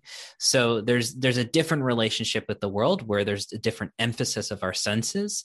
Um, some of them might be more imaginal or imagination oriented mm-hmm. um, or enchanted. And that's more of again a, t- a contemporary world. And that's sort of the unperspectival so there's really an extraction from that. And you can even see it in the myths like gebser talks about Athena being birthed from the head of, of Zeus, right? There's mm-hmm. a kind of uh, event that occurs here and in heaven, et cetera, and the whole cosmology, this sort of breaking forth from this envelopment in, in uh, participation with sort of enchanted archetypal imaginal sense. Mm-hmm. There's a withdrawal of that into the human being. So, mm-hmm. you know, that becomes psychology later on. You know, the, the gods become pathologies and, and, you know, yep. psychological types or whatever. Um, and the world becomes spatialized. The world becomes only what you can measure. What you can measure is real, right? And so us uh, being moderns, that's really what we take for granted. Time becomes much more progress oriented and directed. Right. I mean, think of subject object, like mm-hmm. your attention. Uh, first of all, you're using your eyes really to kind of imagine all of this um, and is very directive oriented. So the movement, even the word rect, you know, mm-hmm, to make something mm-hmm. right, to set something aright in German. There's this setting things aright, moving in space, directing our attention and our will towards a particular object and us as the subject. So that kind of Cartesianism gets set up. Mm. And many other thinkers talk about this, like um, Charles Taylor talks about this as, as the buffering of the self, uh, mm. as this mm. kind of subject object distinction, moving away from, you know, magic and I don't know, animism and all of the kind of ancient cultural orientations of the pre-modern, moving into the perspectival world. And then really that the perspectival world is everything we've been talking about mm-hmm. in terms of the context of the climate crisis and modernity and globalization and extractive capitalism and co- colonialism. It's this outward expansion of the world using that subject object distinction and using measurement and spatialization. And then eventually, um, Gebser says that that culminates in this crisis of consciousness where everything is becoming atomized and mm. we seem to have uh, lost control. We become fixated on this one particular orientation, this cultural attitude to the world. Latour, I bring him up because I was just listening to a good lecture. He was talking about his um, critical zones book. He says, you know, it's a very odd thing that moderns do to, to see an object and then depict it in you know with a three-dimensional looking mm-hmm. image on flat paper. And and imagine that that particular object that's that's what that is. It's not actually moving. Right. it's not dynamic. It's not interrelated with anything else. It really separates that object and sees it in a very fixed way. And he says it's very strange. It's like the anthropology of the modern. It's kind of a unique orientation to have. Um, mm. Gebser's doing the same thing. And part of his work is really kind of going, isn't it odd how much we are fixated on perspective, subject object dualities, and spatialization of the world? We didn't always do this. And in fact, to be human, there's all these other cultural orientations, these different ontologies that are always kind of commingling with the present. And so, really, with the, with the A perspective, well, you mentioned the A, Mm-hmm, the mm-hmm. alpha privativum is the prefix that Gebser is using. And, and he's very careful with his language. He uses that mm-hmm. to say, well, this is because we're not, um, with the a perspectival, we're not going to discount modernity and discount pers- perspectivity and subject object relationship. Um, we're not necessarily building on it as a sort of foundation either. We want the freedom to be able to move into different cultural orientations in a kind of open plastistic way. Mm. And so mm. the A is kind of like freedom for and also freedom from any one cultural fixation. So we have all of the living ontologies at our disposal is the wrong word, but the, the wholeness of being human is much more available. And part of becoming a perspectival or learning that about ourselves for Gebser is is um, you know a lot of what contemporary thinkers are talking about today from like Bayo Akomolafe's work uh, uh, to to Tyson Yunkaporta talking about indigenous complexity mm. uh, and place-based thinking. There's different again we were talking about earlier different modes of being in the world and and yep. learning how to be place-based. And there's different thinking that is much more cyclical and relational and temporally different. There's different time um, I don't know, time dilations, I suppose yeah. we could say. Dilations right? is a good word. Yeah, I like that. Yeah. In our relationality with the world. And so the a perspectival is really kind of playing with all of that in a very mm. multimodal kind of way. Um, you know, McLuhan has this example, and I, I, bring, I'm not the only one to do this. Uh, William Irwin Th- Thompson talked about Gebser and Marshall McLuhan being um, talking about something similar, though with McLuhan, it was an evolution of these media ecologies yep. from like print to electronic, you know, um, McLuhan has this example in the Gutenberg Galaxy as um, using James Joyce, uh, of course, as McLuhan always did, uh, in, in Finnegans Wake to talk about um, uh, there's a particular line of like a kaleidoscope of these different colors and how the protagonist in Finnegans Wake is sort of moving between print culture and oral culture and um, and electronic culture and mm. and he, he's just sort of shape shifting all of these different um, the whole history of the different media ecologies whatever is needed and and McLuhan saw this image of this shape shifting human being as a kind of the future integral human being where we're mm. able to mm. kind of morph as needed right? Right and right, really right. i think that's that's if we were to sum up what Gebser was talking about with the perspective well it's it's that. It's how do we remediate all of these the arch- the ar- archaeology of our consciousness which is still alive in us and be able to flexibly and fluidly move between these different cultural ontologies um, mm. at maybe not at will, but as needed, right? Because needed clearly, yeah, yeah, possibility to have agency for, or, yeah, yeah, yeah, our own agency in dynamic and relationship with the rest of the planet, with Gaia, right? Yeah, exactly. Because clearly, being stuck on the train of modernity and progress and capitalism and digital capitalism is not really helping, right? We have to we have to let that go in the sense of you know we are more than that and actually the the ontology of becoming planetary is requiring us to be become more than that and discover more than that in ourselves and in our culture, et cetera.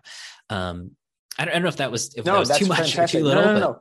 I, I am glad you brought up Marshall McLuhan because that was going to kind of be my next like tie-in. I recently did an essay about technopoly, you know, Neil Postman's mm, work. Yeah. Uh, basically, what you were talking about, kind of the the same the system or the the, the world and the culture is going to influence the technology that that is made and stuff. And so I'll put that in the show. But one thing that you you you said specifically is uh, Gebser's structures of consciousness, like McLuhan's media ecologies and Thompson's myths. So we've just kind of talked about both of those helps us to see through culture and render visible those invisible workings that lie underneath the surface of aesthetic and historical forms. And then also, and then I, I, think you kind of tied into this like, what does it mean to be an integral human? Like, what exactly is? Well, you said this only an integral human being, one what was where the whole is capable of overcoming their own fragmentation and leaping from planetary crisis to planetary consciousness. This is our individual and collective task. So I think you really really uh, uh, summed it up in that like again you have to kind of hold both but it's not an, an, an either or and an opposite. It's like you have to you know push and pull when necessary and it's never going to be this either or and it's never going to be nothing. It's going to be like and and and it's not like we're on this ticking time bomb but in some areas we you know you can say about the the myth of the apocalypse and stuff like that but like there that we have been we're on a road as you say we're on a road and, and at some point in time some of those kind of tracks will then even start going away so uh, i guess we could just tease out a little bit from the beginning of like what exactly the different structures are really quickly sure. and then get to the integral and then like what is the, that different so we talked about the um, like archaic eh, or the pre-perspectival so that's like the archaic and then like magic so it seems like mm-hmm. you know cave paintings uh, i did an essay about you know our psychedelic renaissance because i mean there's cave paintings that i, I was looking up in algeria and 9000 years ago had you know uh, little little heads with with um, you know mushrooms on them.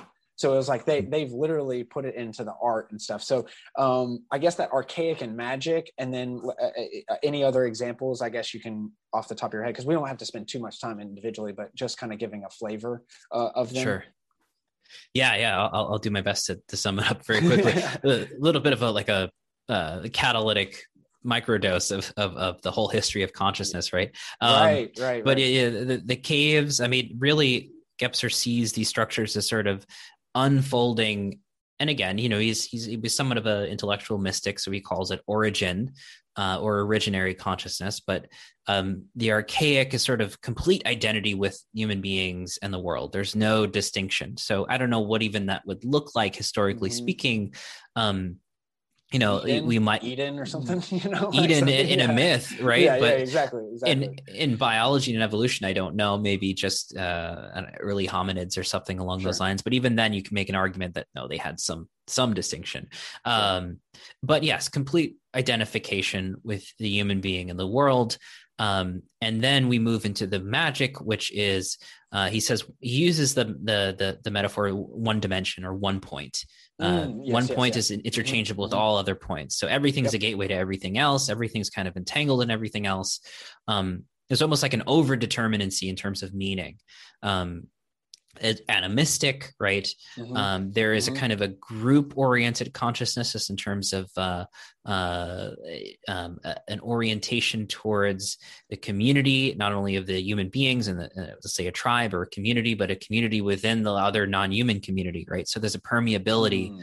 There's a distinction, but it's a, like a, uh, Deleuze is becoming animal or something. You know, there is there is the shape shifting into the non-human and the non-human shape shifting into us and you mentioned the cave paintings as good examples primarily those are paintings of of non-human beings sure, yeah. like bison mm-hmm. cave lions mammoths etc mm-hmm. um with the mythic and i will mention as well with the magic too acoustics sure. auditory um, mm. sound is a good example of this sort of well you, you can't unless you're actually on a computer splitting sound files um, your embodied experience of sound is is very enveloping. Let's say you're in a mm. theater right? It's it's it's vibrating across your skin. You can't really parse it out like you can with the visual sense of the eye or you can actually like focus on one thing and then another thing.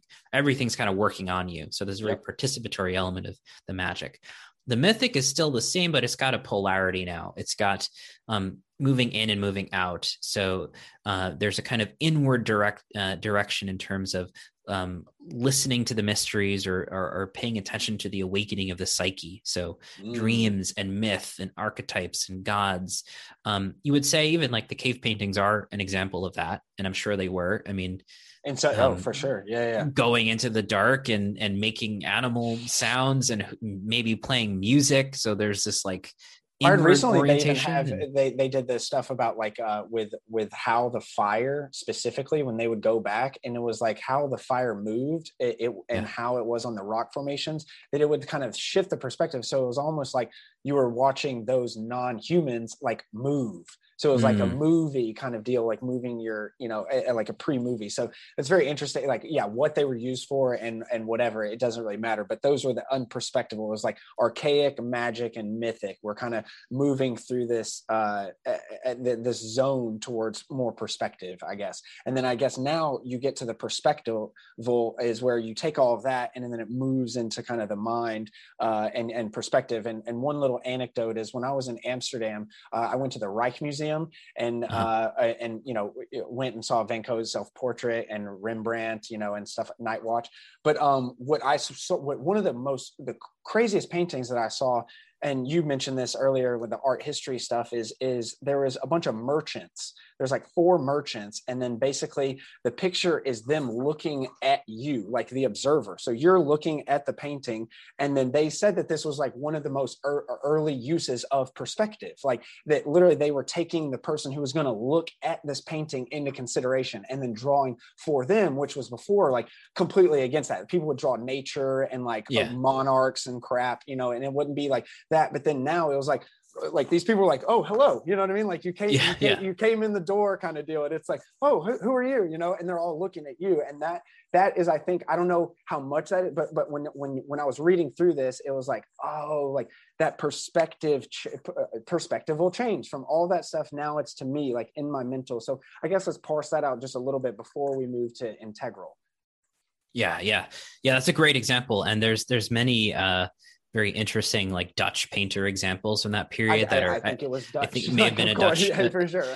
yeah, that that really were kind of interesting in painting everyday people and mm-hmm, and uh, mm-hmm. they, they, there's a lot of like looking right at you. Yeah. Um, which is like kind of uncanny even for today. You know, I don't I don't think all, all Renaissance paintings necessarily did that, but mm-hmm. these are really yeah strongly evidencing perspectival consciousnesses in terms of, but that's the mental structure. So mm-hmm. Gebser's terminology might get confusing because we go from archaic magic mythic and then mental mm. and the mental it, it really is its own kind of defining epoch that's why he calls it the perspectival age because he goes you know there, there's evidence of the mental consciousness in many early cultures and civilizations just in terms of directive subject object oppositional uh, relationships so a lot of uh, literature around ancient battlefields and kind of masculine oriented patriarchal mythologies ha- kind of had that subject object set up for them. And there's also evidence of like perspective painting in, in ancient Rome, particularly in Pompeii. There's a lot of interesting landscape paintings. Oh, and um, so it's really interesting how that was kind of coming online back then as well. But in even like Julian Jaynes, I know he's he's kind of seen as a weird countercultural figure and has a weird theory about the bicameral mind and and how t- two halves of the brain weren't speaking with one another. I don't know about all that, but mm-hmm. I do like how he uh, popularized, and it's very interesting how the use of I in language really kind of comes online much later. Um, I forget exactly when he says it it does, but um, uh, the, the, medieval bards were, were, beginning to use that. Um, in in Odysseus, if you go back to Greece, he he doesn't say I am Odysseus. He says am Odysseus. So there's a kind of budding self consciousness oh, okay. mm-hmm, that's really mm-hmm. what the mental is about with the perspectival world that is exactly what you're talking about with really kind of okay let's kind of it's almost like all of that stuff in the past gods and enchantment and everything maybe it's there's some other world but we're really oriented towards the spatial and the secular and waking consciousness, not mm-hmm. dreaming, not myth, not magic, but waking consciousness. So there's a kind of existentialism that gets set up with that too. And yeah, that, that's really that what the perspectival age is about is like when that really takes hold is the centerpiece for at least uh, European cultures and now, mm. you know, with our economics and our technology with globalization. Um, so that's the mental and yeah. we already talked about the crisis of the mental is yep. that subject object relationship gets a little too emphasized we're kind of severing ourselves from that magical participation that mythical image making that james hillman does such a good job articulating and talking about in terms of you know um, this wonderful uh, image he has in in revisioning psychology talking about well we don't put shrines around cities anymore. And so where do the gods go? They're, they're they're roaming the streets. They're kind of haunting us. They show up as pathologies you know they show up as as uh, mental ailments. They show up as mm. a kind of spiritual sickness.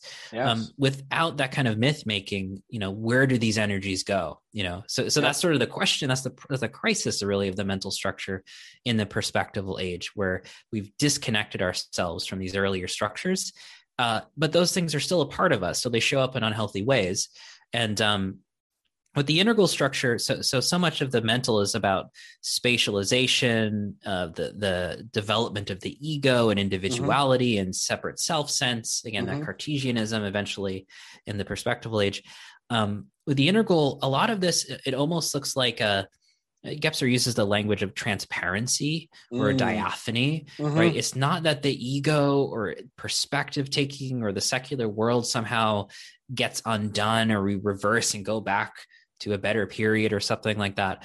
It, the ego becomes transparent to these other structures, these other modes of being. Uh, uh spatialization still here, but it's much more constructive and con- contextual, kind of like what we see with Latour's work on um, and how you know science eh, he's critiqued as the post-truth philosopher right oh, okay. yes, but really yes, yes, like uh-huh. it's the idea that well actually knowledge is sort of a, a cooperation with the non-human world and the bacteria that are in our laboratories et cetera so it's a kind of opening back up into the non-human and getting out of this sort of myopic perspectival anthropocentric gaze yep. that we've really been way too fixated on for centuries now. Mm-hmm, and mm-hmm. really that's the integral turn.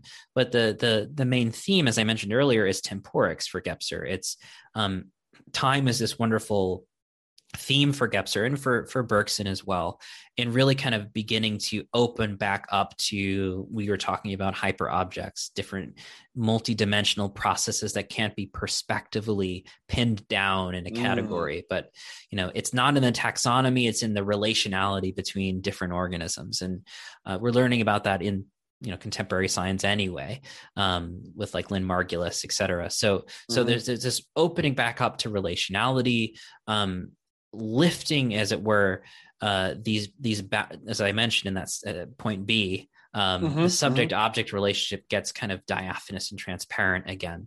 Um, right, and right. really, that's where time comes in because it's like you can't really understand things without understanding them as context, as process, as interrelationship. And that requires movement and aliveness. And that's not something that really kind of fits into easily or readily into a taxonomy or easily mm. or readily into um, again a, perspectival measurement yeah right? categorization so or a characterization in a, in a putting into a box of sorts yeah yeah the aliveness of the world is, is it comes back in the integral right. structure and right. i would say one other thing when it comes to the climate crisis temporics is so important for us because you know we are enveloped in time mm-hmm. past present and future are now collapsing into the singularity of the moment just in terms of like what Andreas Malm talks about in his books. Like we are getting sucked back into time because we're burning fossil fuels that are millions of years old. Um, our immediate ancestors who worked in these factories and the oil barons that the drug, you know, created these companies, mm-hmm. they're as much in the present as ever in the kind of weirding of the climate that we're experiencing. The, the momentum point. of the past few hundred years and our ancestors is present. Mm-hmm. And then mm-hmm. what we're doing now is entangled in our future generations. Absolutely. So there's this extended sense of self as a temporal being in interrelationship with other beings. And I would say mm. that kind of sums up very quickly, very readily, that sums up the aperspectival and the integral. It has to do with time, the relaxing of that subject object distinction, and the importance of of transparency really being open to the whole history of our consciousness right um, mm-hmm. becoming becoming uh latour talks about it as becoming non-modern right or, or we are non-modern in that sense that there, we're these other things too um and that's the weirdness of this that or perhaps the promise of the crisis mm. that we're in right now that we are more than just modern right and, and, that openness to what that actually means and how that's integral to our survival i think is what we're still trying to figure out at this time but yeah. right. That, no that's great. That's fantastic. I, I love the, the the summarization. I think that really contextualizes a lot of things for people and the relationships between things. I guess uh, i guess my last question for this before we move on to uh, my my last question um, is what where can we take it from here? You know what what are i mean is it just you know kind of um, getting the work out there more, popularizing it? Kind of just uh, is it more you know working with different media out you know not not media outlets but more media uh, structures of like podcasts and infographics and just kind of getting mm-hmm. it out into the zeitgeist. But like where where does the integral consciousness kind of go from here? Yeah, yeah. I mean, I, I think you're doing it just in your yeah. work. Uh, yeah, just sure, sure the new publishing world is important. We mentioned earlier, like the the homesteading movement and bioregionalism. Yep. You know, a lot of these things a year or two ago, before the pandemic, were not even they were still on the periphery. And I would say, yes, they're still peripheral, but as the crisis gets exacerbated, I think these kinds of topics of discussion are really going to be moving more and more to the center. Mm-hmm. Again, that Latourian sense of these different attractors. I right. think the a aperspectival and the integral is part of that attractor.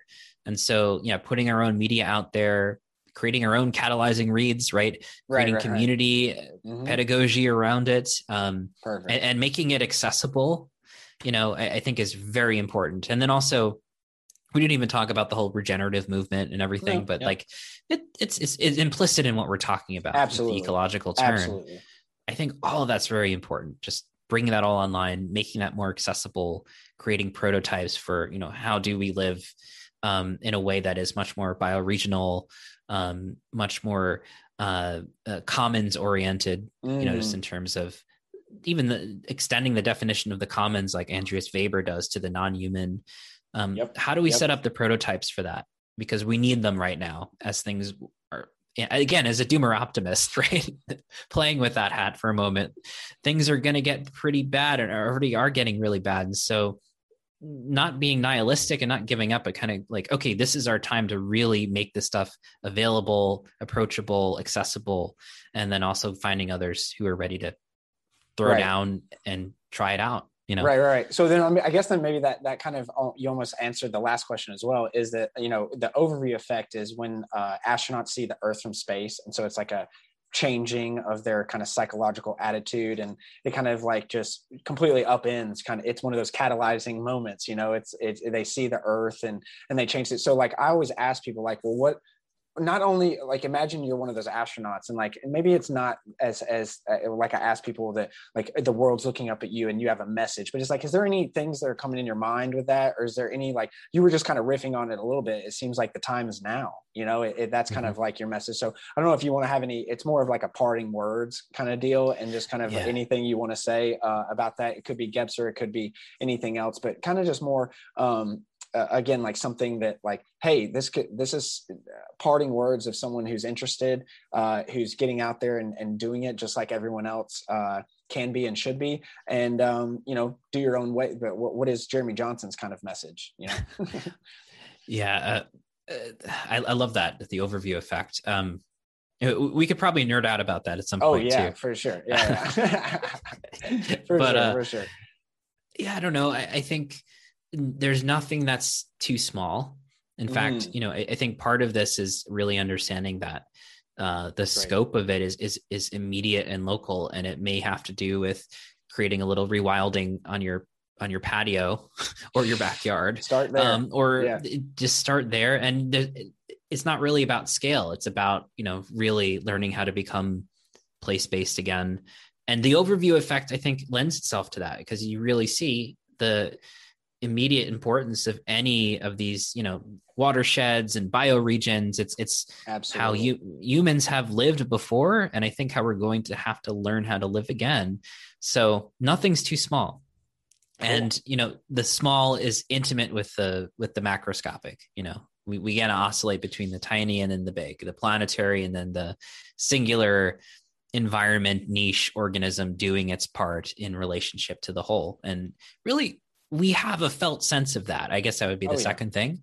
That this whole becoming planetary and complexity and all this stuff, um, the history of consciousness. I, I think it, it, would not be true if it, if it weren't already a felt sense that mm. we can become planetary. That we do have this integrality of, our, of, of all of these different ontologies, and that we can live differently. You know, it, it, it is it, it comes out from us and it happens in relationship with others but it's a felt sense it's, you don't have to master this at a phd level you know right right right right um, you're already participating in it i guess that would be my last line you're already participating yeah. in it and then again I, I liked what you started out as is, is that nothing's kind of too small so it, mm-hmm. you know you can kind of do anything from your porch to you know your driving habits to things like that and obviously we still need to rein in the 100 com- companies that are responsible for 70% of yes. warming but you know still like yeah, we need to, like you said, have that relational kind of aspect to go back and forth. So love it, love it.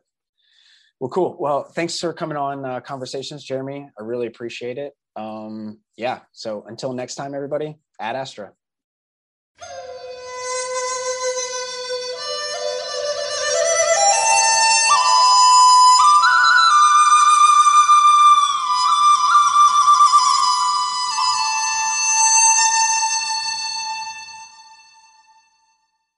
Eclectic Spacewalk presents Conversations, a podcast about the uniqueness of the human condition and how, through conversation, we can continue to upgrade humanity's value systems.